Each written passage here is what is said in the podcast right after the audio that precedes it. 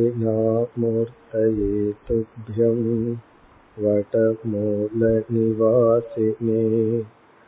ध्यानैकनिरताङ्काय नमो रुद्राय शम्भवे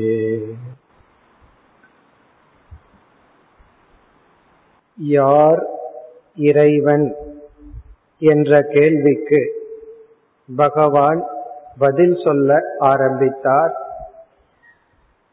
இறைவனை நாம் ஏற்றுக்கொள்கின்றோம். இறைவனுடைய இருப்பை இறைவனை புரிந்து கொள்ளாமலேயே ஏற்றுக்கொள்வதை நம்பிக்கை ஸ்ரத்தை என்று அழைக்கின்றோம்.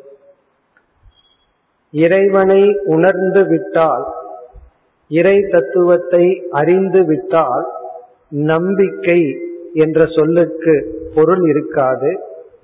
இறைவனை புரிந்து கொள்ளாத பொழுதே இறைவன் இருக்கின்றார் என்று நம்முடைய மனம் ஏற்றுக்கொண்டால் அதைத்தான் ஸ்ரத்தா நம்பிக்கை என்று சொல்கின்றோம். இந்த நம்பிக்கையின் அடிப்படையில் நம்மை அறியாமல் இறைவன் மீது பக்தி தோன்றுகிறது. அந்த பக்தியை பற்றி நாம் இறை தத்துவத்தை பார்த்தவுடன் பார்க்க போகின்றோம். இந்த அத்தியாயத்திலேயே பக்தியை பகவான் விளக்கப் போகின்றார். இறை பக்தி என்பது ஒன்று. இறைவன் மீது அன்பு செலுத்துபவர்கள் இறைவனை ஏற்றுக்கொள்பவர்கள் இறைவன் யார் என்று தெரிந்து கொள்பவர்களாக இருக்க வேண்டிய அவசியம் இல்லை. இறை தத்துவத்தை தெரிந்து கொள்ளாமலேயே நம்மால் அன்பு செலுத்த முடியும் நம்மால் ஏற்றுக்கொள்ளவும் முடியும். ஆனால் இந்த அன்பும் ஸ்ரத்தையும் எப்பொழுது பூர்த்தியாகின்றது என்றால் அந்த இறைவனை பற்றி உணரும் பொழுது. யார் அந்த இறைவன் என்ற அறிவை அடையும் பொழுது இந்த அன்பும் நம்பிக்கையும் நிறை நிலையை அடைகின்றது. ஆகவே பகவான் இந்த தத்துவத்தை உபதேசம் செய்ய ஆரம்பிக்கின்றார். ஓரளவு தர்க்க ரீதியாக பகவான் உபதேசம் செய்தாலும் நமக்கு இந்த உபதேசத்தை கேட்டு மனதில் பதிய வைத்துக்கொண்டு நம்முடைய சாதனைகளை தொடரும் பொழுது சிறிது சிறிதாக இந்த தத்துவத்தை நாம் உணர ஆரம்பிக்கலாம். இறுதியில் இறை ஞானத்தையும் நாம் பெறலாம். அப்படித்தான் பகவான் அறிமுகப்படுத்தினார். நான் உனக்கு உபதேசிக்க போவது வெறும் புஸ்தக ஞானமோ அல்லது விசாரமோ அல்ல சவிஞானம் விஞ்ஞானத்துடன் கூடியது. பசி நீங்கிவிட்டது என்ற ஞானம் ஒருவர் கூறுகின்றார் பசிக்கின்றது உணவை நான் உட்கொண்டு விட்டேன் பசி நீங்கிவிட்டது என்ற ஞானம் இருக்கின்றது ஆனால் அனுபவம் இல்லை. என்று யாரும் சொல்ல முடியாது. பசி நீங்கிவிட்டது என்ற ஞானமும் பசி நீங்கிவிட்டது என்ற அனுபவமும் சமகாலம். அதே போல இறைவனை பற்றிய ஞானமும் இறை உணர்வும் அதுபோல் ஒன்றாக கூடியது என்று பகவான் அறிமுகப்படுத்தினார். நேற்று நாம் அந்த இறை தத்துவத்தை ஆரம்பித்தோம். அதை சுருக்கமாக ஞாபகப்படுத்திக் கொண்டு மேலும் நாம் இறை தத்துவ ஞானத்தை பற்றிய விசாரத்திற்குள் செல்வோம். இந்த இறை ஞானத்தை புரிந்து கொள்ள வேண்டுமென்றால் நாம் ஏற்கனவே சற்று விசாரம் செய்து புரிந்து கொண்ட ஆத்ம விசாரத்தை உவமையாக உதாகரணமாக மனதில் கொள்ள வேண்டும். அதை வைத்துக்கொண்டே விசாரம் செய்தால் இந்த விசாரம் நமக்கு எளிமையாக புரியும். அதைத்தான் நாம் நேற்றைய தினம் மேற்கொண்டோம். நான் என்ற சொல்லில் எப்படி இரண்டு அம்சங்கள் இரண்டு கூறுகள் இருந்ததோ அதே போல இறைவன் அல்லது ஈஸ்வரன் என்ற சொல்லுக்குள் இரண்டு அம்சங்கள் அடங்கி இருக்கின்றது ஒன்று பிரம்ம இனி ஒன்று மாயா.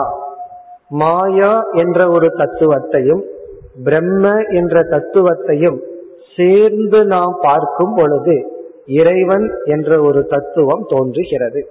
இப்ப யார் இறைவன்? அதற்கு முதலில் எளிமையாக ஒரு லட்சணத்தை பார்த்தோம். இந்த உலகத்துக்கு காரணமானவர். இந்த உலகத்தினுடைய இருப்புக்கும் இந்த உலகத்தினுடைய ஒடுக்கத்துக்கும் காரணமானவர். இனி அடுத்தபடியாக அப்படி காரணமான இறை தத்துவத்திற்குள் என்ன அடங்கி இருக்கின்றது? அதை பார்த்தோம். இரண்டு அம்சம். பிரம்ம என்ற ஒரு பகுதி மாயா என்ற ஒரு பகுதி. இங்கு பகவான் நமக்கு எப்படி உபதேசம் செய்கிறார் என்றால் இந்த இரண்டு பகுதியை எடுத்துக்கொண்டு பிரம்ம என்ற பகுதியை என்னுடைய மேலான பரா பிரகிருதி பிரகிருத்தினா ஸ்வரூபம் தன்மை நேச்சர் பிரம்ம என்பது என்னிடத்தில் இருக்கின்ற மேலான சொரூபம் மாயை என்பது என்னிடத்தில் இருக்கின்ற கீழான சொரூபம் அபரா பிரகிருதி என்று அறிமுகப்படுத்தி பிறகு என்ன செய்ய போகின்றார்? என்னுடைய மாயா என்ற ஒரு சக்தியானது அதுவும் என்னுடையதுதான் எப்படி இந்த உலகமாக பரிணாமத்தை அடைந்தது? இந்த மாயை எப்படி உலகமாக மாறியது? அதை பகவான் நான்காவது ஸ்லோகத்தில் குறிப்பிட்டு என்னுடைய பரா பிரகிருதி பிரம்ம என்ற சொரூபம் எப்படி இந்த உலகத்துக்கு காரணமாக உள்ளது? உலகத்தினுடைய இயக்கத்துக்கு பிரம்மன் எப்படி காரணம்? உலகமாக தோன்றுவதற்கு மாயா எப்படி காரணம்? இதைத்தான் பகவான் குறிப்பிடுகின்றார். இப்போ தன்னுடைய பிரம்மஸ்வரூபம் இந்த உலகத்தினுடைய இயக்கத்திற்கு எப்படி காரணம்? தன்னுடைய மாயா சுரூபம் எப்படி உலகமாக மாறியது? உலகமாக காட்சியளித்து கொண்டுள்ளது. இதைத்தான் கூறுகின்றார். இதிலிருந்து நாம் புரிந்து கொள்ள வேண்டியது இந்த உலகம் என்ற ஒன்று நாம் அனுபவிப்பது இறைவன் என்ற ஒன்றை நாம் இப்பொழுது சிந்திக்க ஆரம்பிக்கின்றோம். ஆரம்ப காலத்தில் இந்த உலகம் வேறு இறைவன் வேறு என்ற எண்ணம் தான் இருக்கும். எங்கோ இருந்து இறைவன் இந்த உலகத்தை படைத்து நம்ம எல்லாம் உலகத்தில் இருக்க வைத்து அவர் வாழ்ந்து கொண்டிருக்கின்றார் என்றுதான் ஆரம்பத்தில் நினைப்போம். நாம வந்து இறைவனை புரிந்து கொள்ளாமல் பக்தி செய்கின்ற காலத்தில் இறைவன் என்பவர் எங்கோ இருப்பவர் இந்த உலகத்தை படைத்தவர் என்று நினைப்போம். இங்கு பகவான் அந்த இறைவனை பற்றி அறிவை கொடுக்கின்றார். இறைவன் எங்கோ இருந்து இந்த உலகத்தை படைப்பதில்லை அவருடைய ஒரு அம்சமே இந்த உலகமாக காட்சியளித்து கொண்டிருக்கின்றது. அவருடைய ஒரு தன்மையே இந்த உலகமாக மாற்றத்தை அடைந்துள்ளது. அப்படி என்றால் இந்த உலகத்தில் இருக்கின்ற ஒவ்வொரு நியதிகளும் இறைவனுடைய வெளிப்பாடு. ஒவ்வொரு சக்திகளும் புவியீர்ப்பு சக்தி இருக்கின்றது சூரியனிடம் ஒரு சக்தி இருக்கின்றது சந்திரனிடம் ஒரு சக்தி இருக்கின்றது. அனைத்து சக்திகளும் அனைத்து வெளிப்பாடுகளும் இறைவனுடைய ஒரு அம்சம் அல்லது வெளிப்பாடு. இதைத்தான் சாஸ்திரத்தில் ஒவ்வொரு சக்தியையும் ஒவ்வொரு தேவதைகள் என்று அழைக்கின்றார்கள். அதை நாம் பார்க்க போகின்றோம். பகவான் பிறகு கூற போகின்றார். இவ்விதம் இறை ஞானத்தை பகவான் நமக்கு புகட்டப் போகின்றார். நாம் பிரம்ம என்ற ஒரு தத்துவம் உணர்வு சுரூபமானது சேதனம் என்றும் மாயா என்ற தத்துவம் ஜட சுரூபமானது என்றும் பார்த்தோம். அடுத்த கருத்து பிரம்மன் மாற்றத்தை அடையாதது என்றும் மாயை என்ற தத்துவம் மாற்றத்தை அடையக்கூடியது என்றும் பார்த்தோம். பிரம்மனிடம் எந்த குணமும் இல்லை. மாயையிடம் சத்துவம் ரஜஸ் தமஸ் என்ற மூன்று குணங்கள் இருக்கிறது என்று பார்த்தோம். இனி மேற்கொண்டு பகவான் எப்படி நமக்கு இந்த ஞானத்தை புகட்டுகிறார் என்றால் பிரம்மன் மாயை என்ற இரண்டு பிரிக்க முடியாத கூற்று. இந்த இரண்டையும் சேர்ந்து இறைவன் என்று சொல்கின்றோம். மாயை ஜடமாக இருந்த போதிலும் பிரம்மத்திடம் இருக்கின்ற உணர்வை மாயை பெற்றுக்கொண்டு அந்த மாயையும் ஒரு உணர்வை அடைகின்ற எப்படி நான் என்கின்ற ஆத்மாவிடம் உணர்வை பெற்று இந்த உடலானது உணர்வை அடைகின்றதோ? இந்த உடல் நமக்கு தெரியும் இயற்கையாக ஜடம். நாம் உறங்கும் பொழுது என்னுடைய அபிமானம் என்னுடைய பற்று உடலை விடும் பொழுது நாம் ஜடத்தை போல் உறங்குகின்றோம். மரணத்திற்கு பிறகு உடல் ஒரு ஜட பொருள் ஆகி விடுகிறது. அப்படி என்றால் இந்த உடலை உய்விக்க உடலுக்கு வேறாக ஒரு உணர்வு தத்துவம் இருக்கின்றது என்று எப்படி நம்மால் புரிந்து கொள்ள முடியுமோ அதே போல மாயா என்ற ஒரு தத்துவத்தை உய்விக்க பிரம்ம என்ற ஒரு தத்துவம் உதவி செய்கின்றது. இப்பொழுது மாயையும் உணர்வை அடைந்து விட்டது. ஒரிஜினலா அதாவது இயற்கையாக மாயை ஜடமாக இருந்த போதிலும் பிரம்மத்தை சார்ந்து இருக்கின்ற மாயை உணர்வை அடைந்து விடுகிறது. அதைத்தான் நம்ம சக்தி என்று சொல்கின்றோம். மாயையை நம்ம புரிஞ்சுக்கணும்னா சக்தி என்றும் பிரம்மத்தை புரிஞ்சுக்கணும்னா சிவன் என்றும் சொல்கின்றோம். சிவன் தன்னுடைய இருப்பிலேயே எந்த மாற்றத்தையும் அடையாமல் மாயைக்கு உணர்வு பூர்வமான ஒரு சக்தியை கொடுக்கின்றார். இனி பகவான் எப்படி நமக்கு விளக்குகின்றார்? இந்த என்னுடைய மாயா அது பகவான் என்னுடையதுன்னு சொல்கின்றார் சொல்ல போகின்றார். என்னுடைய இந்த மாயா அல்லது அபரா பிரகிருதியானது பல படிகளாக மாற்றத்தை அடைந்து நாம் அனுபவிக்கின்ற இந்த உலகமாக வந்துள்ளது. அதுதான் பகவானுடைய உபதேசம். அதில் விதவிதமான படிகளில் வழியாக நாம் பார்த்து அனுபவிக்கின்ற இந்த உலகம் வந்துள்ளது. எத்தனை படிகளை தாண்டி என்றால் அதை நாம் விதவிதமான கோணத்தில் விதவிதமான விதத்தில் அமைத்து கூறலாம். இதைத்தான் சிருஷ்டி என்று நாம் கூறுகிறோம். சிருஷ்டி என்றால் கிரியேஷன் படைப்பு. இறைவன் எப்படி இந்த உலகத்தை படைத்தார்? சாராம்சம் என்ன? இறைவனிடத்தில் இருக்கின்ற மாயா சக்தி இறைவனிடத்தில் இருக்கின்ற பிரம்ம சக்தியிடம் உணர்வை பெற்று மூன்று குணங்கள் ரூபமாக இருக்கின்ற மாயை மாற்றத்தை அடைந்து. நேற்று பார்த்தோம் காரண நிலை சூக்ம நிலை என்ற நிலையில் மாற்றத்தை அடைந்து நாம் பார்த்து அனுபவிக்கின்ற இந்த ஸ்தூல உலகமாக மாறியது. இதுதான் பகவான் கொடுக்கின்ற அறிவு. இப்ப இதில் சாங்கிய மதம் என்ற ஒரு மதம் உள்ளது. அந்த மதத்தில் சிருஷ்டி எப்படியெல்லாம் மாற்றத்தை அடைந்துள்ளது என்று நன்கு விளக்கி உள்ளார்கள். வேதாந்தத்திலும் எப்படி மாயையிலிருந்து இந்த உலகம் தோன்றியுள்ளது என்று பல உபனிஷத்துக்களில் பல விதங்களில் விளக்கப்பட்டுள்ளது. இங்கு பகவான் என்ன செய்கின்றார்? சாங்கிய மதத்தில் எப்படி சிருஷ்டி பேசப்பட்டுள்ளதோ அந்த முறையை எடுத்து நமக்கு விளக்குகின்றார். நாம் உபனிஷத்திற்குள் பார்த்தால் ஒவ்வொரு உபனிஷத்திலும் ஒவ்வொரு விதத்தில் இந்த சிருஷ்டி எப்படி வந்தது என்ற விளக்கம் இருக்கின்றது. ஒரே மாதிரியாக இல்லை.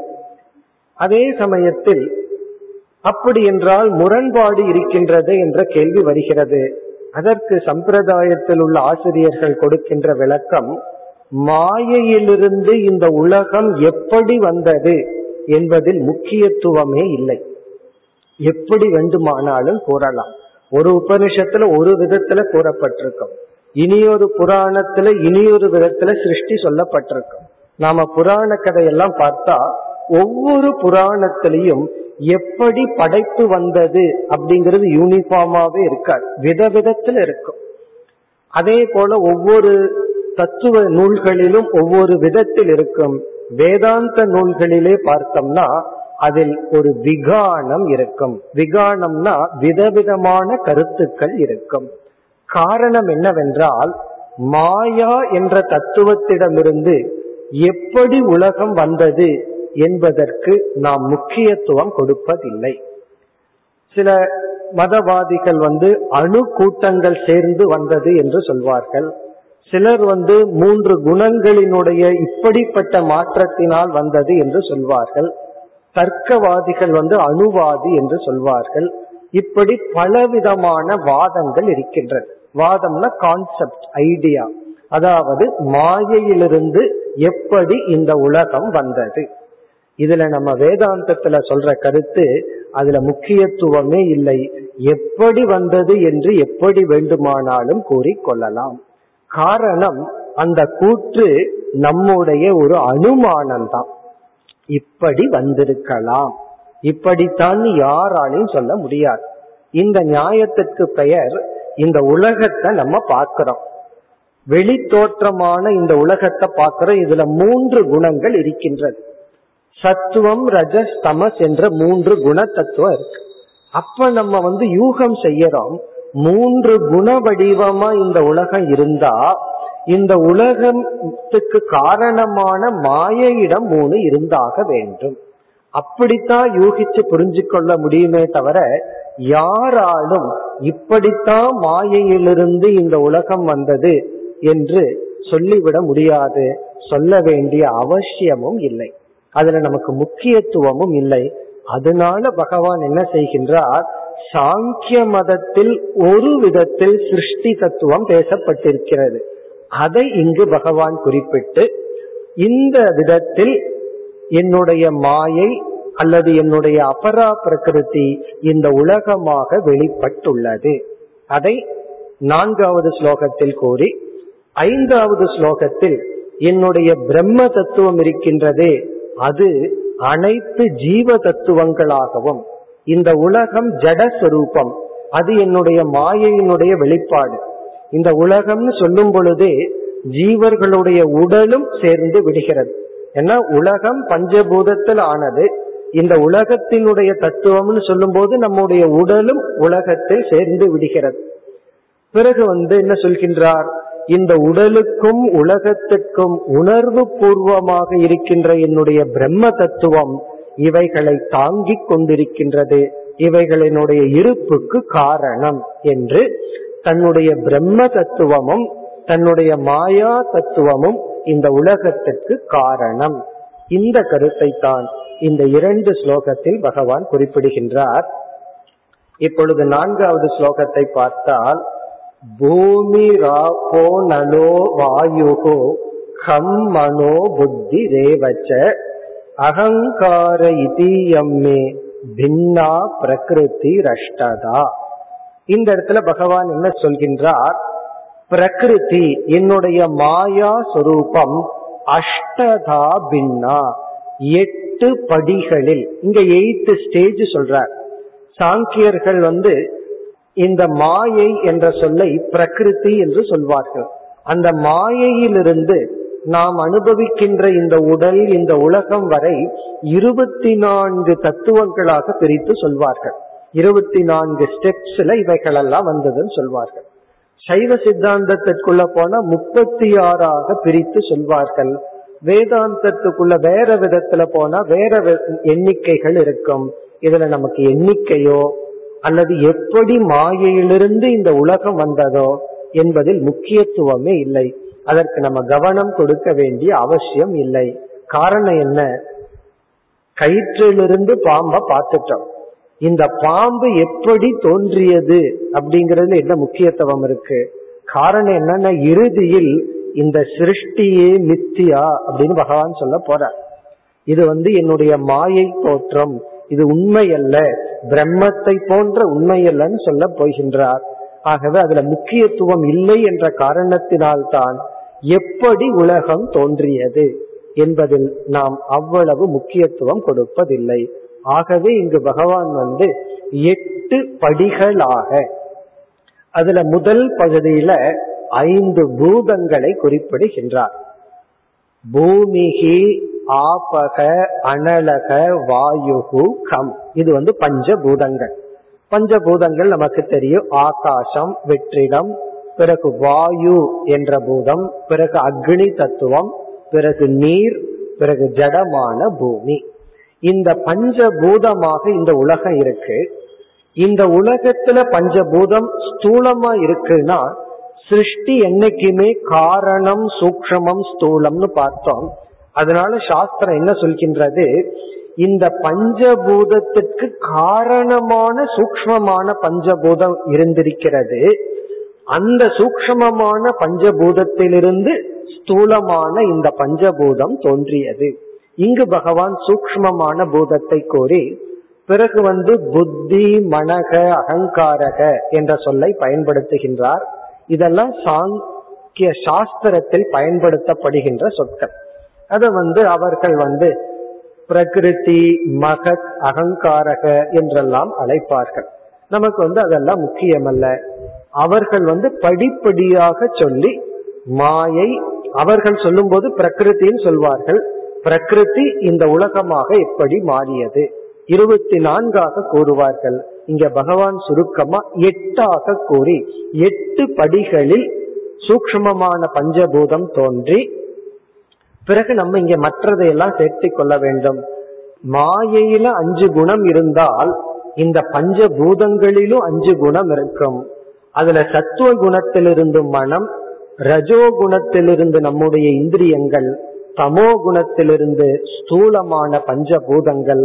அதைத்தான் சாஸ்திரத்துல பஞ்சீகரணம் என்றெல்லாம் சொல்வார்கள். இந்த பஞ்சீகரணம் என்ற மாற்றத்தை அடைந்து நாம் அனுபவிக்கின்ற இந்த உலகம் தோன்றியது. இப்ப இந்த ஸ்லோகத்தினுடைய சாராம்சம் இறைவன் தன்னுடைய மாயா என்ற சக்தியிலிருந்து இந்த உலகத்தை தோற்றி வைத்தார். மாயையே இந்த உலகமாக மாறியது. இந்த மாயை என்று சொல்லும் பொழுது நம்ம இனி ஒரு சொல் இனி ஒரு பொருளைத்தான் மனசுல நினைச்சிட்டு இருப்போம் அதாவது மாயை என்றால் பொய் அல்லது மறைத்தல் என்று. மாயைக்கு பல கோணத்துல பல லட்சணம் இருக்கு. மாயா என்ற சொல்லுக்கு மறைத்தல் என்ற பொருளும் உண்டு. பிறகு வந்து படைத்தல் என்ற பொருளும் உண்டு.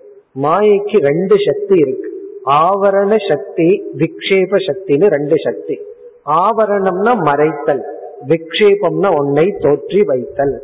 இப்ப நம்ம கயிற்றை மாலை நேரத்துல சரியா பார்க்கல. அதுக்கு பேரு ஆவரணம். அதுல பாம்பை பார்த்தோம்னா அதுக்கு பேரு விக்ஷேபம். இந்த இரண்டும் மாயையினுடைய சக்தி. இங்கு வந்து மாயை உலகமாக தோன்றியதுன்னா மாயை விக்ஷேபத்தை அடைந்தது. இது எட்டு படின்னு பகவான் சொல்றார். இங்க எட்டு முப்பத்தாறு இதுக்கெல்லாம் நமக்கு முக்கியத்துவம் இல்லை. எப்படியோ மாயை நாம் பார்க்கின்ற உலகமாக வந்துள்ளது. இனி ஐந்தாவது ஸ்லோகத்தினுடைய சாராம்சம் இப்ப இறைவன் தன்னுடைய மாயா சக்தியை விளக்கிட்டார். தன்னுடைய பிரம்ம சக்தியினுடைய ரோல் என்ன? அதனுடைய பங்கு என்ன? அதை கூறுகின்றார் அபரேயம் இதஸ்துவன்யாம் இந்த மாயையை காட்டிலும் வேறாக ஒரு சக்தி இருக்கின்றது பிரகிருதி. அதை நீ ஜீவபூதாம் உணர்வு ரூபமாக தெரிந்து கொள்.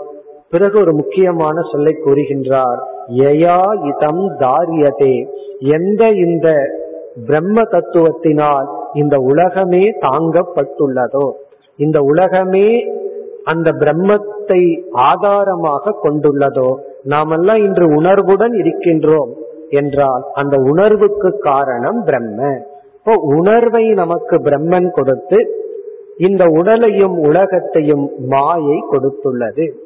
அப்ப இறைவன் என்பவர் உணர்வு ரூபமானவர் மாயை ரூபமானவர். நாம் இந்த உலகத்தில் இருக்கோம் எங்கு உணர்வு இருக்கின்றதோ அது பிரம்மன். எங்கு ஜட பொருள் இருக்கின்றதோ அது மாயை. இந்த இரண்டு சேர்ந்ததுதான் இறைவன். அப்படி என்றால் உலகம் என்று ஒன்று இருக்கின்றதா? இறுதியில பார்த்தோம்னா ஆரம்பத்துல இறைவனை தேடி சாஸ்திரத்துக்குள்ள போவோம். நான் இந்த உலகத்துல உழன்று துயரப்பட்டு இருக்கேன் கடவுளை கண்டுபிடிக்கணும்னு சாஸ்திரத்துக்குள்ள போவோம். சாஸ்திரத்திலிருந்து வெளியே வரும்போது உலகம் இல்லாம போயிடும் இருக்கிறது இறைவன் தான் என்று நாம் புரிந்து கொள்ள போகின்றோம். இவ்விதம் இந்த இரண்டு ஸ்லோகத்தில் பகவானுடைய இரண்டு தன்மைகளை கூறினார். இனி அடுத்த இரண்டு ஸ்லோகத்தில் மேலும் இந்த இறை தத்துவத்தை பகவான் விளக்கப் போகின்றார். ஆறு ஏழு இந்த இரண்டு ஸ்லோகத்தினுடைய சாராம்சத்தை இப்பொழுது பார்ப்போம். இப்ப அடுத்த விசாரம் என்னவென்றால் இறைவன் உலகத்திற்கு காரணம்னு சொல்லிவிட்டோம். இந்த காரணம் இரண்டு விதமான காரணங்கள் இருக்கின்றது. ஒரு ப்ராடக்ட் வெளியே வருதுன்னு சொன்னா அதுக்கு ரெண்டு விதமான காரணம். ரெண்டு விதமான காரணம் இருந்தா தான் ஒரு காரியம் ஒண்ணு வந்து வெளிப்படும். ஒன்றை உபாதான காரணம் என்று சொல்கின்றோம். மற்றொன்றை நிமித்த காரணம் என்று அழைக்கின்றோம். ஒன்று உபாதான காரணம் ஒன்று நிமித்த காரணம். இதை நம்ம கொஞ்சம் சாஸ்திரம் படித்தவர்களுக்கு இது நன்கு தெரியும். இதை நம்ம புரிஞ்சுக்கணும்னா சாஸ்திரத்துல சொல்ற அதே உதாரணத்தை எடுத்துக்குவோம். விதவிதமான பானைகளை பார்க்கின்றோம். அந்த பானைகளுக்கு களிமண் உபாதான காரணம். அதை செய்பவன் நிமித்த காரணம். நிமித்த காரணம் என்பவன் அந்த களிமண்ணை பயன்படுத்தி பானையை உருவாக்குகின்றார். அந்த களிமண் என்பது உபாதான காரணம். இப்ப இங்க வந்து பானை என்ற ஒரு ப்ராடக்டுக்கு ஒருத்த நிமித்தமா இருக்கான் இனி ஒரு தத்துவம் உபாதானமா இருக்கு. இந்த உலகம் என்ற படைப்புக்கு இப்ப நம்ம வந்து இந்த உலகத்தையே பானைன்னு நினைச்சுக்குவோம். அல்லது நகைகள்னு நினைச்சுக்குவோம். நகைகளுக்கு தங்கம் உபாதான காரணம். நகைகளாக மாற்றுபவன் நிமித்த காரணம். அப்படி இந்த உலகம் நகைகள் அல்லது பானைகள் என்றால் இறைவன் காரணம் என்றால் இறைவன் எப்படிப்பட்ட காரணம்?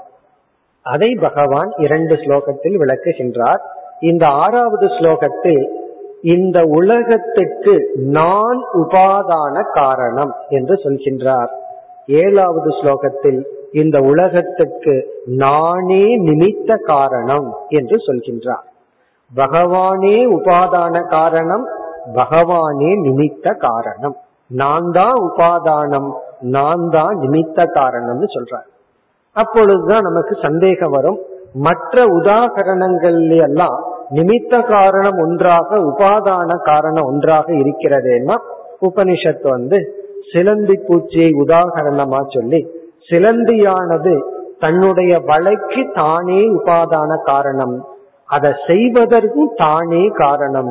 ஒரே ஒன்று உபாதானமாகவும் நிமித்தமாகவும் இருக்கிறது என்று உபனிஷத் கூறும். அந்த கருத்தை பகவான் குறிப்பிடுகின்றார். இந்த உபாதான காரணத்துக்கு என்ன லட்சணம்னா சிருஷ்டி ஸ்திதி லய காரணம் உபாதான காரணம். உபாதான காரணத்துக்கு லட்சணம் அது சிருஷ்டிக்கும் காரணம் ஸ்திதிக்கும் காரணம் லயத்திற்கும் காரணம். உபாதான காரணத்தை ஆங்கிலத்துல மெட்டீரியல் காஸ் என்று சொல்வோம்.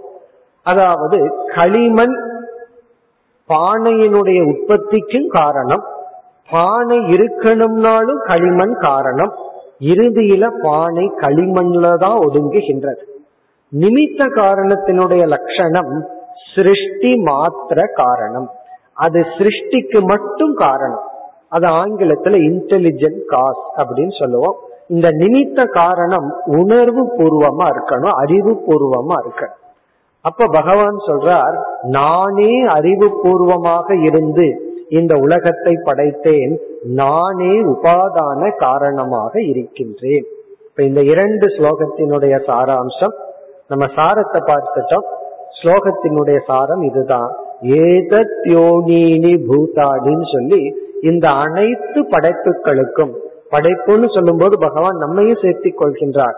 ஜீவன் ஜெகத் என்ற இரண்டுக்கும் இந்த நானே என்னுடைய மாயா தத்துவம் உபாதானம் என்றும் என்னுடைய பிரம்ம தத்துவம் நிமித்த காரணம் என்றும் புரிந்துகொள் என்று கூறுகின்றார். ஏழாவது ஸ்லோகத்துல மத்த பரதரம் நாண்யது கிஞ்சி தஸ்தி தனஞ்சய. ஏழாவது ஸ்லோகமே அழகான முக்கியமான ஸ்லோகம். இங்கு என்ன பகவான் டிக்ளேர் பண்றார்? எனக்கு வேறாக மத்தக பரதரம் எனக்கு அந்நியமாக ந கிஞ்சி தஸ்தி எதுவுமே கிடையாது. எனக்கு வேறாக எதுவுமே கிடையாது. பிறகு மயி சர்வமிதம் புரோதம் அனைத்தும் என்னிடம் கோர்க்கப்பட்டுள்ளது. அனைத்திலும் நானே இருக்கின்றேன்.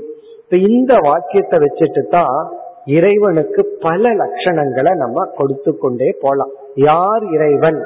இத நம்ம சுருக்கமா புரிஞ்சிட்டா இதிலிருந்து இறைவன் யார்?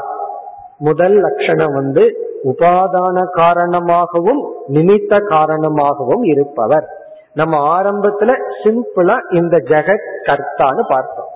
உலகத்திற்கு காரணமானவர். அப்படி சிம்பிளா ஆரம்பிச்சோம். அப்படியே விசாரத்துக்குள்ள போய் இறைவன்கிற சொல்ல கொஞ்சம் ஆராய்ச்சி பண்ணி இரண்டு தத்துவத்தை பார்த்து இந்த இரண்டினுடைய பங்கு என்னன்னு பார்த்து இறைவனே இரண்டு காரணம். அப்படி பார்த்தோம். பிறகு இப்படிப்பட்ட இறைவன் வந்து பல இறைவன் இருக்கா ஒரு இறைவன் இருக்கான்னு கேட்டா பல பானைகள் இருக்கலாம். ஆனா களிமண் ஒன்று பல நகைகள் இருக்கலாம். தங்கம் என்பது ஒரு தத்துவம். அப்ப இறைவன் ஏகக. இப்ப இறைவன் வந்து ஒருத்தன் தான். இரண்டு கூறுகளுடன் கூடியிருப்பவர். ஆனால் அதே சமயத்தில் சாஸ்திரம் வந்து ஏககன்னு இறைவனுக்கு லட்சணத்தை சொல்லிட்டு அடுத்த லட்சணம் விபுகு என்று சொல்லும். ஏககன்னு ஒரு லட்சணம் யார் இறைவன் தான் ஒருவர் தான் கடவுள். பல கடவுள் இல்லை. அப்ப உடனே இந்த பல இருக்குன்னு இந்த பன்மை இருக்கே அதை என்ன பண்றதுன்னா அடுத்த லட்சணம் இறைவனுக்கு விபுகு.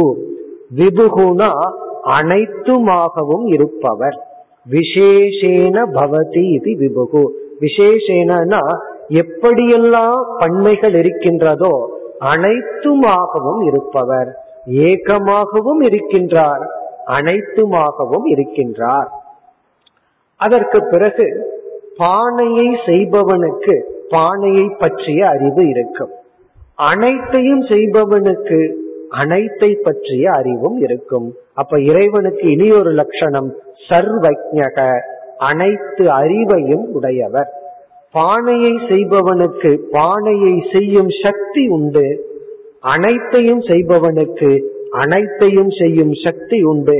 ஆகவே சர்வ சக்திமான் அதாவது பேராற்றல் கொண்டவர் பேரறிவை கொண்டவர். இதெல்லாம் இந்த லட்சணத்திலிருந்து நம்ம அப்படியே எடுத்துட்டு போலாம். பேராற்றலும் பேரறிவும் யாருக்கு இருக்கோ அவர் இறைவன். இதைத்தான் நம்ம சம்ஸ்கிருதத்துல சர்வஜக சர்வசக்திமான்னு சொல்றோம். ஏன் சர்வக்கியங்கிற லட்சணம் அவருக்கு பொருந்துகிறது? அனைத்தையும் படைத்ததனால். எதனால் அவர் சர்வ சக்திமான் அனைத்தையும் படைத்ததனால். அதனாலதான் அனைத்தையும் படைக்கும் சக்தியையும் அனைத்தையும் அறி அறியும் சக்தியையும் உடையவர். இப்படியே நம்ம சொல்லிக் கொண்டு வந்தால் அவர் அனைத்தையும் கண்காணித்து கொண்டும் இருப்பவர்.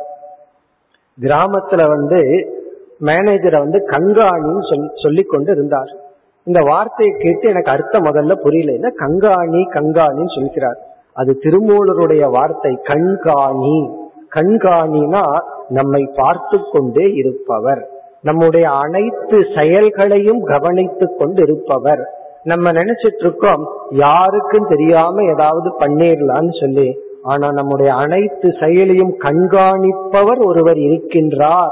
அவர் இறைவன். அவர் வேறெங்காவது இருந்திருந்தால் அவருக்கு தெரியாம பண்ணிடலாம் அவர் நம்முடைய மனதிற்குள்ளேயே மன சாட்சியாகவே இருப்பதனால் அவருக்கு தெரியாமல் நாம் எதுவும் செய்ய முடியாது. அந்த கங்காணி இல்லைன்னு சொல்லிட்டு தான் நம்ம களவு செய்கின்றோம். அந்த கங்காணி என்பவர் இறைவன். ஆகவே இறைவனுக்கு இனி ஒரு லட்சணம் கர்ம பல தாதா நம்முடைய கர்மத்தின் பலனை கொடுப்பவர். அதாவது ஒருவர் கம்பெனியில வேலை செய்யறார். அதுல ஒருத்தர் இருந்து அட்டண்டன்ஸ் போடுறார். அவரை கவனிக்கிறார். டெய்லி வந்தாரா? எவ்வளவு நேரம் வேலை செஞ்சிருக்கார்?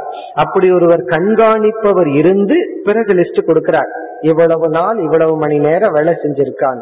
அதற்கு தகுந்த கூலி அவருக்கு கிடைக்கிறது அப்படி நம்முடைய அனைத்து செயல்களையும் செயல்னா மானசீகமான செயல் உட்பட அனைத்தையும் பகவான் கண்காணிப்பதனால் அவருக்கு வந்து கர்ம பலதாதா நம்முடைய கர்மத்தின் பலனை கொடுப்பவர் என்ற லட்சணம். அதே போல நியந்தா இப்படி வந்து அடுக்கிட்டே போலாம். இதெல்லாம் இறைவனுடைய லட்சணம். இறைவனுக்கு கொடுக்கின்ற ஒவ்வொரு வர்ணனைகளும் இறைவனை பற்றிய அறிவு என்று நாம் புரிந்து கொள்ள வேண்டும். நம்ம சகசர நாமத்திலேயோ அல்லது சாஸ்திரத்திலேயோ இறைவனை பற்றி எல்லாம் நம்ம கேட்போம். அது ஏதோ ஸ்துதி பண்றதுக்கு ஸ்தோத்திரம் பண்றதுக்கு ஸ்லோகத்துக்கு நினைச்சிட்டு இருக்கோம். தவறு கிடையாது. அந்த எண்ணத்திலையும் நம்ம வந்து பகவானை வழிபடலாம். அர்ச்சனை எல்லாம் நம்ம பண்றோமே அதுல ஒரு அர்த்தமும் தெரியாமல் அது ஒரு நூத்தி எட்டு அர்ச்சனை நம்ம பண்றோம். ஆனால் அதனுடைய அர்த்தத்தை தெரிஞ்சு சிந்திக்க ஆரம்பிச்சோம்னா அது இறைவனை பற்றிய விளக்கம். இறை ஞானத்தை அந்த அர்ச்சனை நமக்கு கொடுக்கும். ஒவ்வொரு அர்ச்சனையும் பகவானுடைய ஒவ்வொரு லட்சணங்கள்.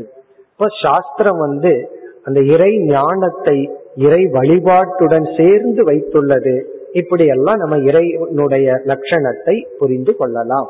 இதை நம்ம இப்ப கேட்டுட்டோம். இதை நம்ம சிந்திக்க சிந்திக்க அந்த இறை தத்துவத்தை நாம் உணரலாம். இத்துடன் இந்த இரண்டாவது தலைப்பை நாம் முடிக்கின்றோம்.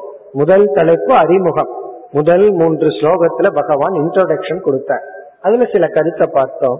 இரண்டாவது முக்கிய தலைப்பை நாம் பார்த்து முடித்தது இறை ஞானம். எவ்வளவு சுருக்கமா பார்க்கணுமோ அவ்வளவுதான் நம்ம பார்த்திருக்கோம். ஆனா இதை விஸ்தாரமா சிந்திச்சு சிந்திச்சு பார்க்க பார்க்க நமக்கு விளங்கும். இனி பகவான் இந்த அத்தியாயத்தில் கூறுகின்ற அடுத்த தலைப்புக்கு செல்கின்றோம். எட்டாவது ஸ்லோகத்தில் ஆரம்பித்து பன்னிரெண்டாவது ஸ்லோகம் வரை பகவான் அடுத்த தலைப்புக்கு வருகின்றார். இந்த தலைப்பை முடிச்ச உடனே பகவான் பக்தி என்ற தலைப்புக்கு வரப்போகின்றார் தன்னுடைய பக்தர்களை எல்லாம் பல பல விதமாக பிரிக்க போகின்றார். மீண்டும் இறை ஞானத்தை பகவான் போதிக்க போகின்றார். பிறகு சரணாகதி இறைவனுடைய அனுகிரகம் மாயையினுடைய நாம் பார்க்காத சில இலக்கணங்கள் அதெல்லாம் வரப்போகின்றது இப்ப நம்ம பார்க்க போகின்ற அடுத்த தலைப்பு ஈஸ்வர விபூதி. விபூதிங்கிற சொல்லுக்கு நம்ம என்ன பொருள் சாதாரணமா புரிஞ்சிருக்கிறோம்னா நெற்றியில வைக்கிற திருநீர்னு புரிஞ்சிருக்கும். அதைத்தான் விபூதின்னு சொல்லுவோம். அதுவும் பொருள் தான் தவறில்லை. ஆனால் விபூதி என்ற சொல்லுக்கு பொருள் பெருமை மேன்மை உயர்வு. விபூதினா உயர்ந்தது மேன்மையானது என்று பொருள். நம்ம உடல் சாம்பலாகும் பொழுதுதான் உடலே மேன்மையாகுதான் தூய்மையாகின்றதாம். அதனாலதான் அந்த சாம்பல விபூதின்னு சொல்றோம். ஏன்னா விபூதி வந்து எந்த தோஷமும் அற்றது. இந்த உடல்ல எத்தனையோ தோஷங்கள் இருக்கு. ஆனா அது விபூதி ஆகும் பொழுது அந்த தோஷம் அற்றது குறையற்றது நிறைந்தது என்று பொருள். இப்ப இங்க என்ன பகவான் நமக்கு போதிக்கின்றார்? இதுவும் மிக முக்கியமான தலைப்பு. இந்த தலைப்பை பகவான் என்ன செய்ய போகின்றார்? ஒன்பதாவது அத்தியாயத்துல இதே கருத்தை சொல்ல போறார். பிறகு அது பகவான் போதாதுன்னு முடிவு செய்து கொண்டு பத்தாவது அத்தியாயமே இதுதான். பிறகு பதினோராவது அத்தியாயமும் இதே கருத்து தான் இப்ப நம்ம பார்க்க போற கருத்து சுருக்கமா பார்த்துருவோம். ஒன்பது பத்து பதினொன்று. இந்த மூன்று அத்தியாயங்களினுடைய மைய கருத்தே இப்ப நம்ம பார்க்க போற இந்த ஈஸ்வர விபூதி இறைவனுடைய பெருமை. இப்ப அதை நம்ம பார்க்க ஆரம்பிப்போம். அதாவது நமக்கு இறைவனை பற்றிய விசாரம் செய்து இறைவனை ஸ்துதி செஞ்சுட்டு இருந்தோம் இனிமேல் நம்ம என்ன பண்ணணும்? ஏதாவது இந்த அஷ்டோத்திரம் நூத்தி எட்டு ஸ்லோகங்கள் அல்ல சொற்கள் மூலமா இறைவனை அர்ச்சனை பண்ணும்போது அதுக்கு அர்த்தம் இருக்கிற புஸ்தகமா பார்த்தெடுத்து அதையெல்லாம் நம்ம படிச்சு இறை ஞானத்தை அடையணும்னு முயற்சி பண்ண ஆரம்பிக்கிறோம். முயற்சி செய்து சாஸ்திரம் எல்லாம் கேட்டு இறை ஞானத்தையும் நம்ம அடைஞ்சிட்டோம்னு நினைக்கிறோம். இப்ப இறைவன் யாருன்னு கூறு போட்டு பிரிச்சு அவரேதான் இந்த உலகமா இருக்கா. அல்லது யார் இறைவன்கிற கேள்விக்கு ஒருத்தர் வந்து என்ன சொல்றார் பதில்? புரிஞ்சதுக்கு அப்புறம் இறைவன் இந்த உலகத்திற்கு உபாதான காரணம். இந்த உலகத்திற்கு நிமித்த காரணம்னு சொல்றார். அப்படி சொல்லிட்டா அவர் கேள்விக்கு சரியான பதில் சொல்லிட்டார்னு அர்த்தம். அப்ப யார் இறைவன் அவரை புரிஞ்சிட்டது வரைக்கும் இந்த உலகத்திற்கு அனைத்துமாக இருப்பவர்? சரி இந்த ஞானம் வந்தாச்சு. இறை ஞானம் வந்தா பகவான் வந்து ஒரு பிரயோஜனத்தை பிராமிஸ் பண்ணார். நீ சந்தோஷமா இருப்ப. இந்த உலகத்திலிருந்து எந்த விதமான துயரத்தையும் அடைய மாட்டாய். இறைஞானத்தை அடைஞ்சவன் முத்தன்னு பகவான் சொல்ற ஆனா நம்ம இறைஞானத்தை தான் அடைஞ்சாச்சே. இறைஞானத்தை நான் அடைஞ்சாச்சு. ஆனா ஞானத்தினுடைய பலனை நான் இன்னும் அடையாம இருக்கிறேங்கிற ஒரு ஃபீலிங் நமக்கு வரும். முதல்ல ஒண்ணுமே தெரியாத போது என்ன சொல்லிடுவோம்? ஓப்பனா எனக்கு கடவுள்னா யாருன்னு தெரியாது. நான் நம்புறேன் கும்பிடுறேன் அவ்வளவுதான். ஆனா விசாரம் எல்லாம் பண்ணினதுக்கு அப்புறம் நம்ம மனசே என்ன சொல்லும்? எனக்கு தான் யார் இறைவன்னு தெரியுமே.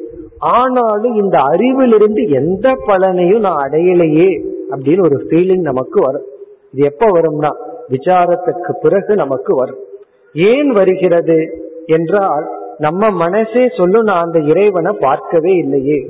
இறைவனை உணரல இறைவனை நான் பார்க்கவில்லை. சரி அடுத்த கேள்வி நீ எங்கதான் இறைவனை பார்க்க விரும்புகின்றாய்? அப்படின்னு நம்மளே நமக்குள்ள கேட்டுக்கிறோம். அல்லது ஒருவர் அவரிடம் கேட்கிறார் இறைவனை பற்றிய நான் விசாரம் பண்ணிட்டேன். விசாரம் பண்ணி எனக்கு இன்னுமோ இறைவனை பற்றிய அறிவு வந்த மாதிரி தான் தெரியுது. ஆனா நான் இறைவனை பார்க்கல. அடுத்த கேள்வி நம்ம அவரிடத்துல கேட்கிறோம் சரி இறைவனை நீ எங்க பார்க்க விரும்புற? அதுக்கு அவர் ரொம்ப தெளிவா பதில் சொல்றார் இறைவனை நான் இறைவன் இடத்துலதான் பார்க்க விரும்புறேன். பாம்பை எங்க பார்க்க விரும்புறேன் பாம்பு இடத்துலதான் கயிற்று எங்க பார்க்க விரும்புறேன் கயிற்றின் இடத்துலதான் மாற்றி பார்த்தா அது தப்பு. கயிற்றின் இடத்துல பாம்பை பார்த்தா அது தப்பு. அப்ப எது எங்க இருக்கோ அதை அங்க பாக்குறது தானே ஞானம். ஞானத்துக்கு லட்சணம் யதா வஸ்து ததா விற்த்திகி ஞானம். பொருள் எப்படி இருக்கோ அப்படியே எண்ணம் வந்தா அதுக்கு பேரு ஞானம். வெளியே வந்து கயிறு இருக்க மனதுல பாம்புங்கிற எண்ணம் வந்தா அது வந்து ஞானம் அல்ல. அப்போ எது எங்கு இருக்கோ அதில் அதை பார்த்தல் ஞானம். அப்போ இறைவனை பற்றி எனக்கு ஞானம் இல்லை. காரணம் நான் இறைவனை பார்க்கல. இப்ப இறைவன் எங்க இருக்காரோ அங்கு நான் இறைவனை பார்க்கணும். அடுத்த கேள்வி சரி இறைவன் எங்குதான் இருக்கின்றார்? அடுத்த கேள்வி கேட்கிறோம். இறைவன் எங்க இருக்காருன்னு நான் தெரிஞ்சுட்டா அங்கு நான் இறைவனை பார்த்துட்டா அது இறை ஞானம். இந்த இடத்துலதான் நம்ம அந்த உதாரணத்தை கொண்டு வர்றோம். இப்ப இறைவன் எங்கு இருக்கின்றாரோ அங்கு நாம் இறைவனை பார்த்தால் அது இறை ஞானம். இறைவன் இல்லாத இடத்துல இறைவனை பார்த்துட்டாலும் தப்பு. இறைவனை இருக்கிற இடத்துல இறைவனை பார்க்கவில்லை என்றாலும் தப்பு. இப்ப இறைவன் எங்கு இருக்கின்றார்ங்கிற கேள்வி வரும் பொழுது இப்ப இந்த உபாதான காரணத்தை நம்ம கொண்டு வர இப்ப களிமண் என்ற உபாதான காரணத்தை கொண்டு பலவிதமான பானைகள் செய்யப்பட்டுள்ளது. அதுல ஒவ்வொரு பானைக்கு ஒவ்வொரு கலர் அடிச்சு ஒவ்வொரு டிசைன் இருக்கு ஒவ்வொரு பிரயோஜனம் இருக்கு ஒவ்வொரு சைஸ் இருக்கு இருக்கு. இனி நம்ம ஒரு கேள்வி கேட்கிறோம். இந்த அனைத்து பானைகளும் எதனால் ஆனது? அப்படின்னு கேள்வி கேட்டா இவர் பதில் சொல்றாரு இதனுடைய உபாதானம் என்னன்னு கேட்கிறார். அது களிமண்ணா அல்லது வந்து தங்கமா அல்லது வெள்ளியான்னு கேட்கிறார். களிமண்ணு தான் சொன்ன உடனே இந்த பானைகளை இவர் பார்க்கும் பொழுது இவர் எதை பார்க்கின்றார்? இதனுடைய உபாதான காரணத்தை தான் பார்க்கின்றார். பானைகளை தொடும் பொழுது இவர் எதை தொடுகின்றார்? இவர் பானையை தொடுல இவர் பானையினுடைய உபாதான காரணத்தை தான் தொடுகின்றார். அல்லது நகைகளை நாம் பார்க்கும் பொழுது நாம் எதை பார்க்கின்றோம்? தங்கத்தை தான் பார்க்கிறோம். நகைகளை நாம் தொடும் பொழுது நம்ம தங்கத்தை தான் தொடுறோம் அப்போ ஒரு காரியம் ஒரு ப்ராடக்ட் ஒரு கிரியேஷன் அதனுடைய உபாதான காரணத்தை நாம் உணர்ந்து கொண்டால் அந்த கிரியேஷன்ல நம்ம எதை பார்ப்போம்? உபாதான காரணத்தை தான் பார்ப்போம். உபாதான காரணத்தோட தான் நம்ம விவகாரம் பண்றோம். யார் உபாதான காரணம்? இந்த உலகத்துக்கு யார் உபாதான காரணம் என்றால் இறைவன். அப்படி என்றால் இந்த உலகத்தை நாம் பார்க்கும் பொழுது நமக்கு என்ன எண்ணம் வர வேண்டும்?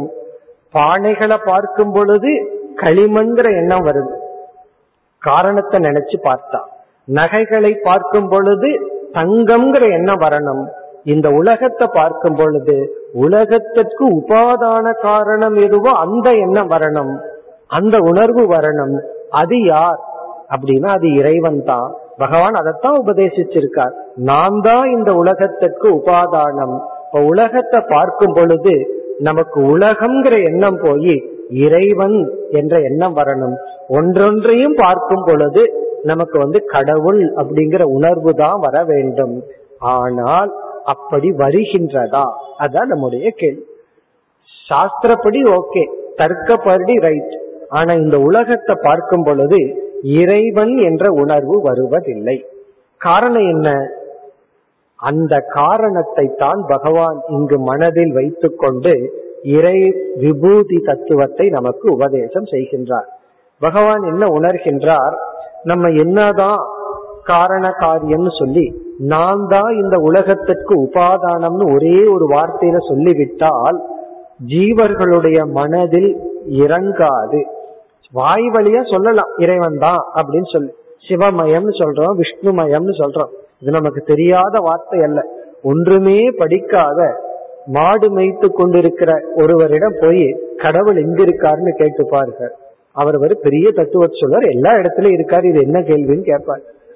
காரணம் என்ன? இது தெரிஞ்சதுதான். கடவுள் எல்லா இடத்துலயும் இருக்கார் என்று சொல்வார். ஆனா எல்லா இடத்துலயும் அவர் அதை பார்க்கிறாரா? எல்லா இடத்துலயும் இருக்கார் எல்லாமாவும் இருக்கார் அப்படின்னு நம்ம சொல்லிடுறோம். ஆனா அந்த அறிவுடன் நாம் இந்த உலகத்தில் வாழ்வதில்லை. காரணம் என்னவென்றால் இந்த இறை ஞானம் வருவதற்கு முன் இந்த உலகத்தின் மீது நம்முடைய விருப்பு வெறுப்புகளை வளர்த்தி கொண்டுள்ளோம். இந்த உலகத்தை நம்ம ரெண்டா பிரிச்சிருக்கோம். நான் விரும்புகின்ற பகுதி நான் வெறுக்கின்ற பகுதின்னு உலகத்தை பிரிச்சிருக்கோம். இப்ப பாம்பு தேளு பூரா நல்லா இருக்கு. இதெல்லாம் நம்ம விரும்புற பகுதியா இல்லை ஏன்னா இந்த உடலுக்கு இது இஷ்டத்தை கொடுப்பதில்லை. ஆகவே அதெல்லாம் வெறுக்கின்ற பகுதி. அதே லிஸ்ட்ல சில உறவினர்கள் எல்லாம் இருப்பார்கள். அவர்கள் எல்லாம் என்னுடைய வெறுக்கின்ற பகுதி. நமக்கு இன்பத்தை கொடுப்பவர்கள் எல்லாம் விரும்புகின்ற பகுதின்னு உலகத்தை பிரிச்சு வச்சிருக்கோம். நம்முடைய விருப்பு வெறுப்பு ஆழ்ந்த மனதில் ஆழ்ந்த மனதில் மட்டுமல்ல ஆழ்ந்த மனதில் ஆரம்பிச்சு மேலோட்டமான மனம் வரை குடிகொண்டு இருப்பதனால் இந்த அறிவு விருப்பு வெறுப்பை தாண்டி செயல்படும் சக்தி இல்லாமல் போய்விடுகிறது. இந்த அறிவுக்கு வந்து இந்த விருப்பு வெறுப்பை தாண்டி செயல்படுற சக்தி இல்லை.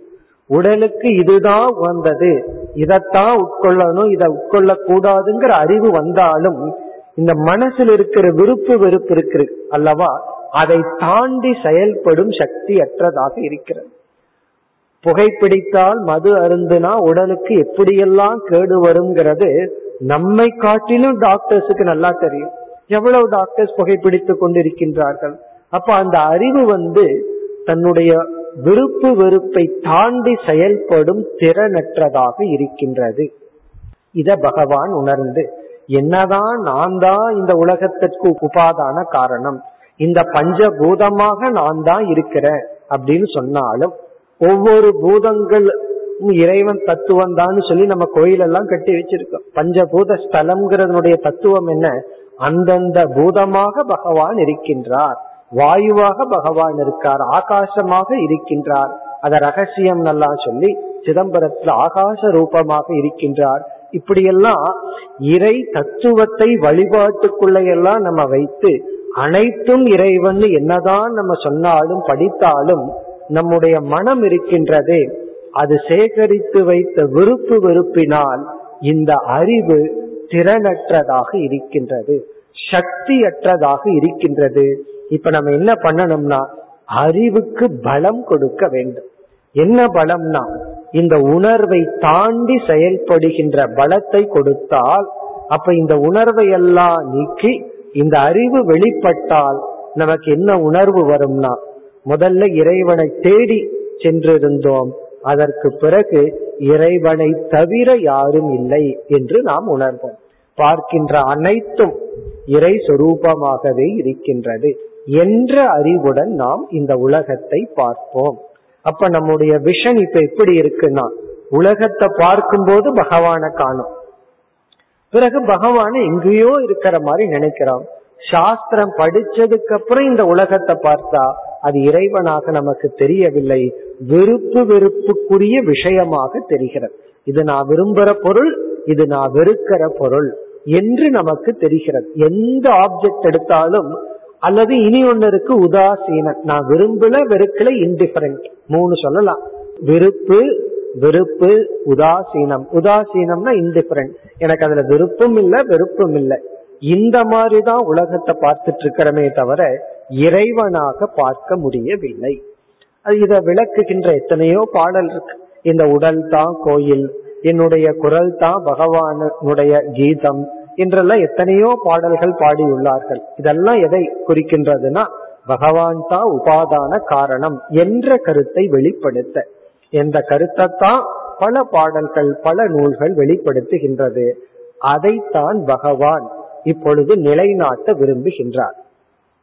இப்ப இந்த பகுதி பிறகு ஒன்பது பத்து பதினொன்று இந்த அத்தியாயங்களினுடைய சாராம்சம். பதினோராவது அத்தியாயத்தில் எடுக்கிற விஸ்வரூபம்.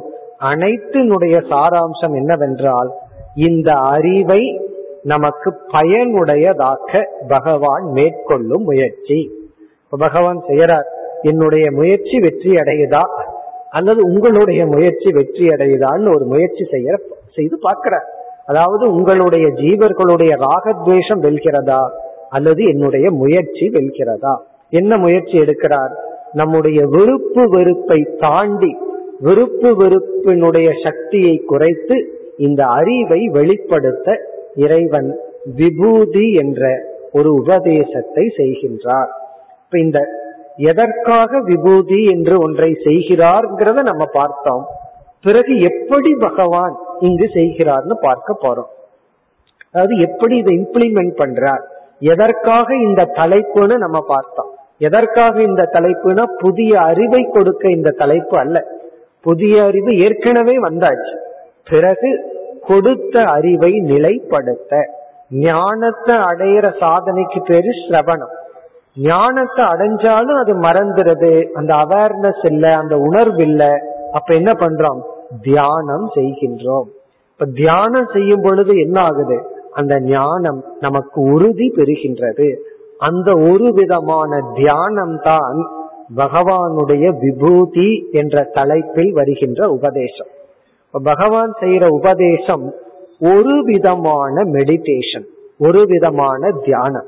இங்கு வந்து டீச்சிங் பிரதானம் அல்ல திரும்ப திரும்ப நம்ம அதை செய்வது உபதேசத்திற்காக அல்ல உணர்வதற்காக. இப்ப ராமா ராமான்னு நம்ம எழுதுறோம். எழுதுறதுனுடைய தாற்பயம் என்னன்னா ஆயிரம் முறை எழுதுனா ராமான்னு போட்டு மேல ஒரு ஆயிரத்தை போட்டா கணக்குப்படி சரிதானே? அப்படின்னா கிடையாது. அது ஆயிரம் முறை நம்ம எழுதுறது அபியாசத்திற்காக தெரியாததுக்காக அல்ல. மனம் அதுல ஒன்று இருக்கணும்னு ராமனுடைய நாமத்தை எழுதுறோம் அல்லது ஜபம் பண்றோம் தியானம் பண்றோம் இப்ப தியானத்தினுடைய தாற்பயம் தியானத்தினுடைய நோக்கம் அறிவை பெறுவதற்கல்ல. ஒன்னா மன அமைதி அல்லது பெற்ற அறிவை ஆழ்ந்து மனதில் பதிய வைக்க. அதற்கு பேர் தான் அத்தியாசம். அத்தியாசம் என்றால் ஒன்றையே தொடர்ந்து செய்தல். அப்படி தொடர்ந்து செய்யும் பொழுது அது நமக்கு பழக்கமாக மாறி விடுகிறது. இந்த பிரின்சிபிள் நல்லதோ கெட்டதோ ரெண்டுக்கும் பொருந்தும். நல்லதையும் தொடர்ந்து செய்துட்டு இருந்தா விட முடியாத பழக்கமாகிவிடும். தீயதையும் தொடர்ந்து செய்து கொண்டிருந்தால் விட முடியாத பழக்கமாகிவிடும். ஒன்றை நம்ம பழக்கப்படுத்திக்கணும்னா அபியாசம் செய்ய வேண்டும். இந்த அபியாசத்தை பகவான் உபதேச ரூபமாக செய்கின்றார். அதனாலதான் பார்த்தோம்னா இந்த ஸ்லோகத்துல ஒரே ஒரு கான்செப்ட் தான் வேற புதிய ஐடியாவே கிடையாது. புதிய அறிவையும் பகவான் புகட்டவில்லை. இந்த உலகத்துக்கு உபாதானம்னு சொல்லிட்டார்னா ஃபுல் ஸ்டாப் அதுக்கு மேல ஒன்னும் சொல்ல வேண்டிய அவசியம் இல்லை. ஆனா பகவான் உணர்கிறார் என்னதான் நான் உபாதானம் சொன்னதற்கு பிறகும் இந்த உலகத்தை பார்க்கும் பொழுது ஜீவர்களால் என்னை பார்க்கின்றேங்கிற உணர்வு வராது. உலகத்தை பார்க்கிறேங்கிற உணவு தான் வரும். இந்த வார்த்தைக்கு அப்புறம் சகுனியையும் துரியோதனனையும் அர்ஜுனன் பார்க்கும் பொழுது அவனுக்கு கடவுளாகவா தெரியும்? எப்படி தெரிகின்றது? விருப்பு வெறுப்புக்குரிய விஷயமாகத்தான் அதற்கு பிறகும் தெரியும். ஆகவே பகவான் இந்த உபதேசத்தை செய்கின்றார். இந்த உபதேசத்தை எப்படி செய்கிறார்னு இப்ப பார்ப்போம். அதற்கு பிறகு இதனால என்னென்ன பலன் நமக்கு கிடைக்கும்னு நம்ம பார்க்க போறோம். இந்த ஸ்லோகங்கள் எல்லாம் எளிமையான ஸ்லோகங்கள். எல்லா ஸ்லோகத்தினுடைய தாற்பயம் ஒன்று. எப்படி செய்கிறார் என்றால் ஒரே ஒரு வார்த்தையில நான் உலகத்துக்கு காரணம்னு சொல்வதை விட்டு விட்டு உலகத்தில் இருக்கின்ற ஒவ்வொரு மேன்மையான பொருளை எடுத்துக் கொள்கிறார். இது வந்து ஒரு அபியாசத்திற்காக பகவான் செய்கின்ற உபதேசம். பிராக்டிஸுக்காக தியானத்திற்காக இவ்விதம் செய்கிறார். ஒவ்வொரு மேன்மையான பொருளை எடுத்துட்டு அந்த பொருளினுடைய மேன்மை என்னுடைய பங்கு. அந்த மேன்மையாக நான் வெளிப்படுகின்றேன். இப்ப இந்த ஸ்லோகத்திலேயே எட்டாவது ஸ்லோகத்திலேயே ரசோக மஸ்து கவுந்தேய பிரபாஸ்மி சசி சூரிய யோகோ. சூரியனிடத்தில் இருக்கின்ற ஒளியாக நான் இருக்கின்றேன். சூரியன் ஒன்னு இருக்கு. சூரியனுடைய பெருமையே அது கொடுக்கிற ஒளியினாலதான். இங்க பகவான் சொல்றார் சூரியனிடத்தில் இருக்கின்ற ஒளியாக நான் இருக்கின்றேன். இப்படி ஒவ்வொரு தத்துவமாக எடுத்துக்கொண்டு இதை எதை எடுத்துக்கணுங்கிறதுலயும் முக்கியத்துவம் கிடையாது. சில பேர் சொல்லுவாங்கல்ல அவன் வாய்க்கு வந்ததை பேசுறான். அது போல பகவான் இப்ப பேசுறான் எதெல்லாம் பகவானுடைய மனசுல தோணுதோ அதையெல்லாம் சொல்லி அதுல மேன்மையான ஒன்றை சொல்லி அது அதுவாக இருக்க என்ன காரணமோ அது நானாக இருக்கின்றேன். ஒருவர் தபம் பண்றார். பகவான் சொல்வார் அந்த தவசியினுடைய தவமாக நான் இருக்கின்றேன். ஒருவருக்கு அறிவு இருக்கு. அந்த அறிவை உடையவனுடைய அறிவாக நான் இருக்கின்றேன். ஒருவனுக்கு ஏதோ ஒரு சக்தி இருக்கு அந்த சக்தியாக நான் இருக்கின்றேன். அப்படி சொன்னா பார்க்கின்ற சக்தியாக நான் இருக்கின்றேன். ஒருவனுக்கு காது கேக்குதுன்னா கேட்கிற சக்தியா நான் இருக்கேன் ஒருவனால மூச்சுட முடியும்னா அந்த பிராண சக்தியாக நான் இருக்கின்றேன். ஒருவனால படிக்க முடியும்னா அந்த படிக்கிற சக்தியாக நான் இருக்கின்றேன் என்று சொல்லி இந்த உலகத்தில் இருக்கிற சில உதாரணங்களை பகவான் எடுத்துக்கொண்டு அந்தந்த சக்தியாக நான் இருக்கின்றேன் அதுவாக நான் இருக்கின்றேன். ரசோக மப்சு கௌந்தேய ஹே அர்ஜுனா நீரிலுள்ள சுவையாக நான் இருக்கின்றேன். ஒரு பதார்த்தத்தை சாப்பிட்றோம் அது சுவையா இருக்கு அந்த சுவையாக நான் இருக்கின்றேன். அந்த சுக சுவைக்கு காரணமாக நான் இருக்கின்றேன். பிறகு பிரபாஸ்மி சசி சூரிய யோகோ சந்திரனுடைய சந்திரன் கொடுக்கின்ற ஒளியாக நான் இருக்கின்றேன் சூரியனுடைய ஒளியாக நான் இருக்கின்றேன் ஆகாசத்தில் சப்தமாக இருக்கின்றேன் இப்படி எல்லாம் ஒரு லிஸ்டே போடுறார். இதுக்கு முடிவில்லைன்னு பிறகு பகவான் சொல்ல போற தேஜக தேஜஸ்வி தாம். ஒருவனிடத்துல ஒரு சக்தி தேஜஸ் இருந்தா அந்த தேஜஸா இருக்கிற ஜீவனம் சர்வபூதேஷு. எல்லா ஜீவராசிகளினுடைய உயிராக நான் இருக்கின்றேன்.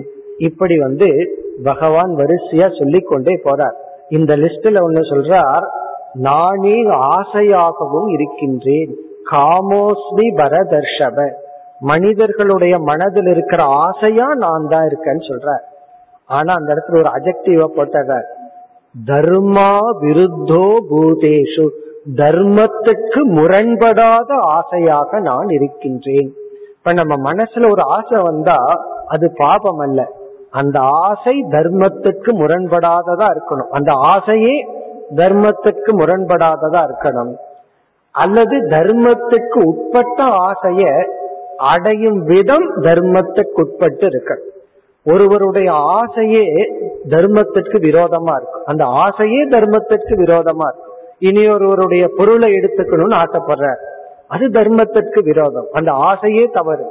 அல்லது பணம் சம்பாதிக்கணும்னு ஆசைப்படுறார். அது தர்மத்திற்கு விரோதம் அல்ல ஆனா அந்த ஆசையை செயல்படுத்தும் விதம் தர்மத்திற்கு உட்பட்டு இருக்க வேண்டும். அப்படி ஆசையாக நான் இருக்கின்றேன் புத்தி உடையவர்களுடைய புத்தியாக நான் இருக்கின்றேன். இப்படி வந்து சில லிஸ்ட் பகவான் சொல்றார். இவைகளெல்லாம் நானாக இருக்கின்றேன். இதெல்லாம் எதற்குனா நம்ம ஒரு அத்தியாசம் செய்வதற்கு இவ்விதமெல்லாம் நானா இருக்கிறேன்னு சொல்லிட்டு பிறகு பகவான் வந்து அடுத்த தலைப்புக்கு வருவார். அடுத்த தலைப்பு என்னன்னா இந்த உலகமே பகவானா இருக்கிறார்னு வைத்துக் கொள்வோமே. அனைத்தும் பகவான்னு சொன்னா எங்கிருந்து சம்சாரம் வந்தது? எங்கிருந்து இந்த துயரம் வந்தது? அப்ப நமக்கு ஒரு சந்தேகம் வரலாம். அப்படி என்றால் நான் அனுபவிக்கின்ற சம்சாரமாகவும் பகவான் இருக்காரா? இங்க சம்சாரம்னா மன துயரம் மனதில் இருக்கின்ற வேதனை மனதில் இருக்கின்ற ஒரு நிறைவின்மை ஒரு பயம் இதுவாகவும் பகவானா இருக்காரான்னு கேட்டா இருக்காருன்னு சொல்லிட்டா என்ன ப்ராப்ளம் வரும்? அப்ப இருக்கிற பகவானை ஏன் நீக்கணும்? இருந்துட்டு போகட்டும்னு விட்டுருவோம். ஆனா அது நீக்கப்பட வேண்டியதா இருக்கு. ஆகவே ஒரு கேள்வி வருகின்றது. அனைத்தும் இறைவன் என்றால் நான் ஏன் துயரப்படுகின்றேன்? அதற்கான பதிலை பகவான் கொடுக்க போகின்றார். நாளை நாம் சிந்திப்போம். ॐ पूर्नमधपूर्नमिधम्पूर्णापूर्नमुधच्छते पूर्णस्य पूर्णमादाय पूर्णमेवावशिष्यते ॐ शान्ति शान्ति शान्तिः